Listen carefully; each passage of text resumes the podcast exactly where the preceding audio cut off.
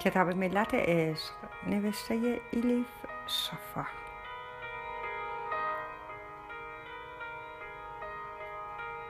ترجمه ارسلان فصیحی. چاپ سیوم، انتشارات قوغنوس خانش توسط حوریه ی کوکلنی.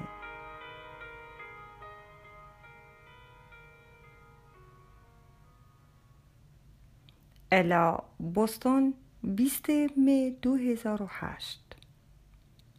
الا سرش را روی میز آشپزخانه کنار کتاب نیمه باز گذاشته بود و با دهان باز خوابش برده بود.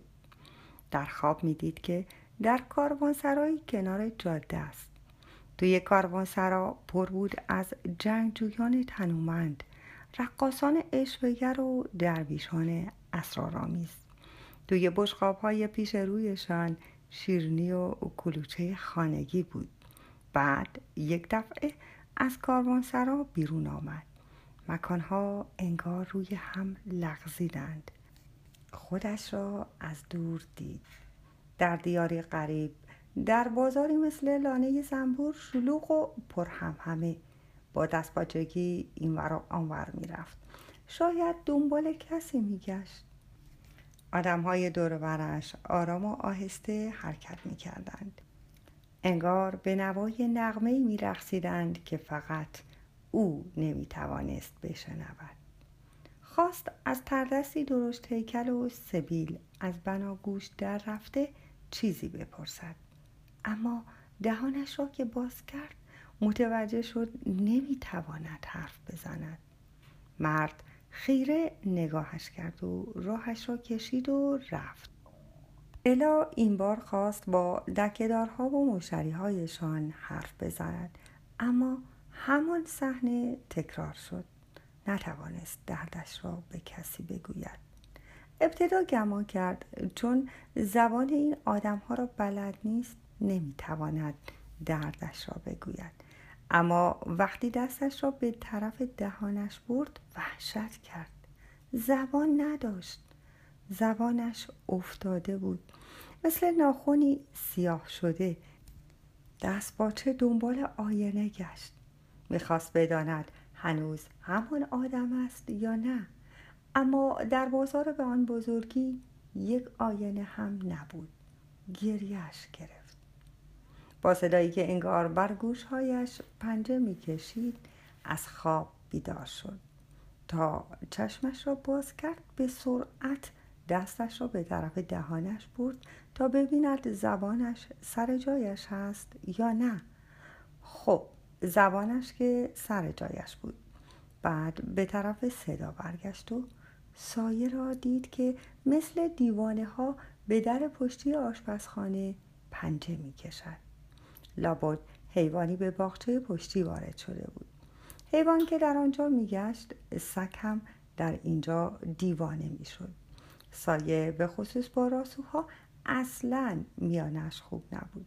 هیچ کس پارسال زمستان را فراموش نکرده بود که توی حیاط به یکی از آنها برخورده بود. سگ به راسو حمله کرده بود. راسو هم با دادن بوی وحشتناک انتقام گرفته بود.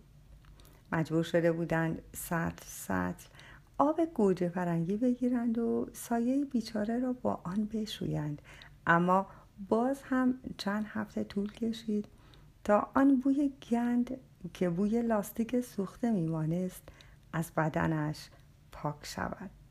الا به ساعت نگاهی انداخت. ساعت سه بعد از نیمه شب بود. دیوید هنوز برنگشته بود. شاید هم هیچ وقت برنگردد. جانت جواب تلفنش را نداده بود. شاید هم او هم هیچ وقت جوابش را ندهد. در وضعیتی نبود که به جنبه خوب وقایع فکر کند. این خیال که هم شوهرش هم دخترش ترکش کردند باعث شد دلش بگیرد. با این فکر و خیالات بلند شد. در یخچال را باز کرد. با چشمانی بیرمق داخل یخچال را نگاه کرد. حوض کرد ظرف بستنی توت فرنگی را که توی جایخی بود بقابد و با قاشق به جانش بیفتد، اما یادش افتاد که هنوز اضافه وزن دارد و در یخچال را بست. بعد با آنکه عادت نداشت تنهایی بخورد، شیشه‌ای از ظرف کنار یخچال برداشت، لیوانش را پر کرد. عالی بود، قوامدار و روح افزا. مزه‌اش هم همانطور که دوست داشت، کمی گس. بوی جنگل و قارچ و خاک میداد. اما وقتی داشت دومین لیوان را پر میکرد، با خود گفت این شیشه را دیوید برای شبی خاص نگاه داشته. نمیدانست چه کار کند. ابرو در هم کشید و به شیشه نگاه کرد، اما بعد انگار از زیر بار سنگینی خلاص شده باشد شانه هایش را تکان داد. خب امشب هم شب خاص بود. تنهاییش را جشن گرفته بود. لیوانش را تا ته سر کشید، دوباره پرش کرد.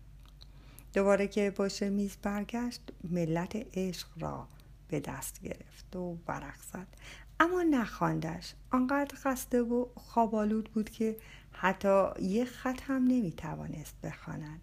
به جای آن به اینترنت وصل شد و سراغ صندوق نامه‌های وارده رفت و آنجا لابلای نیم دوجین نامه نامربوط، درست زیر یادداشت کوتاه و بیروح میشله که در مورد کار گزارش نویسی کتاب پرسیده بود، ایمیلی را که منتظرش بود پیدا کرد. عزیز زهارا فوراً به نامش جواب داده بود. الهی عزیز، نامه غیر منتظرت را در گواتمالا در روستای دورافتاده‌ای دریافت کردم. این روستا از معدود سکونتگاه های روی زمین است که هنوز در آنجا از تقویم مایا استفاده می کنند. روبروی پانسیونی که در آن اقامت دارم یک درخت آرزوست. به شاخه هایش نوارهای پارچه‌ای با هر رنگ و طرحی که به فکرت برسد بستند. محلی ها اسم این را گذاشتند درخت دلهای شکسته. کسانی که دلشان شکسته اسمشان را روی کاغذ می نویسند و به شاخه های این درخت آویزان می کنند. بعد برای پیدا کردن درمان دردشان دعا می کنند. امیدوارم پا را از حد خودم فراتر نگذاشته باشم، اما بعد از خواندن نامه پیش درخت آرزو رفتم و دعا کردم. دعا کردم مسئله‌ای که بین تو و دخترت پیش آمده حل بشود. آدم چون خوبی اطرافیانش را می‌خواهد در کارهایشان مداخله می‌کند، اما راستش فایده‌ای هم ندارد. من خودم از وقتی دخالت کردن در کار دیگران را رها کردم و فقط توکل کردم راحت شدم.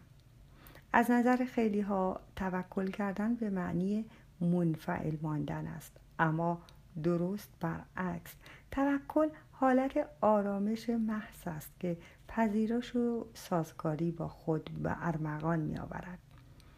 پسیو نیست، اکتیو است. می تواند حالتهایی را به ما عرضه کند که قادر به عوض کردنشان نیستیم و به تمام معنا نمی توانیم بر کیفیتشان واقف شویم. با این حالت هاست که می توان به هستی با عشق نزدیک شد. مولوی اعتقاد داشت عشق جانمایه هستی است. اگر اینطور باشد حتی یک قطره‌اش را هم نباید به هدر داد. بر اساس تقویم مایا امروز روزی فوق‌العاده است. پیام‌آور تغییرات بزرگ و آگاهی‌های تازه و نو شده است.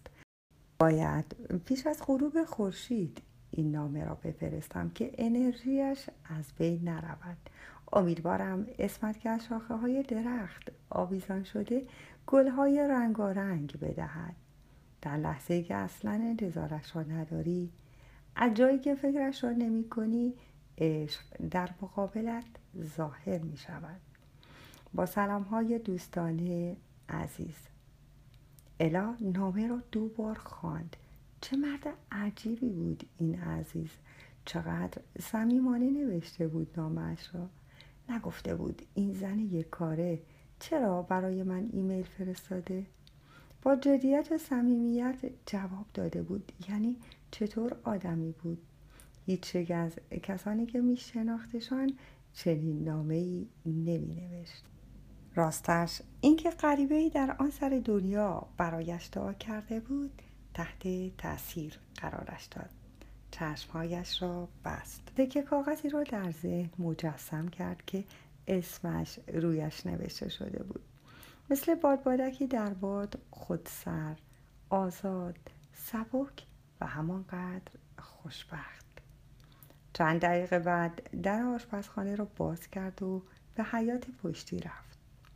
نسیم صبحگاهی صورتش را نوازش کرد. سایه فوراً پیشش آمد. معلوم نبود چرا با اضطراب هوا را بو می‌کشد. چشمهایش را تنگ کرد. گوشهایش را سیخ کرد. انگار می‌خواست همه حواسش را جمع کند. در آخرین لحظات بهار در باغچه پشتی خانه لوکس در امریکا، ماه و ابرها در آسمان، الا و سگش روی زمین کنار هم ایستادند.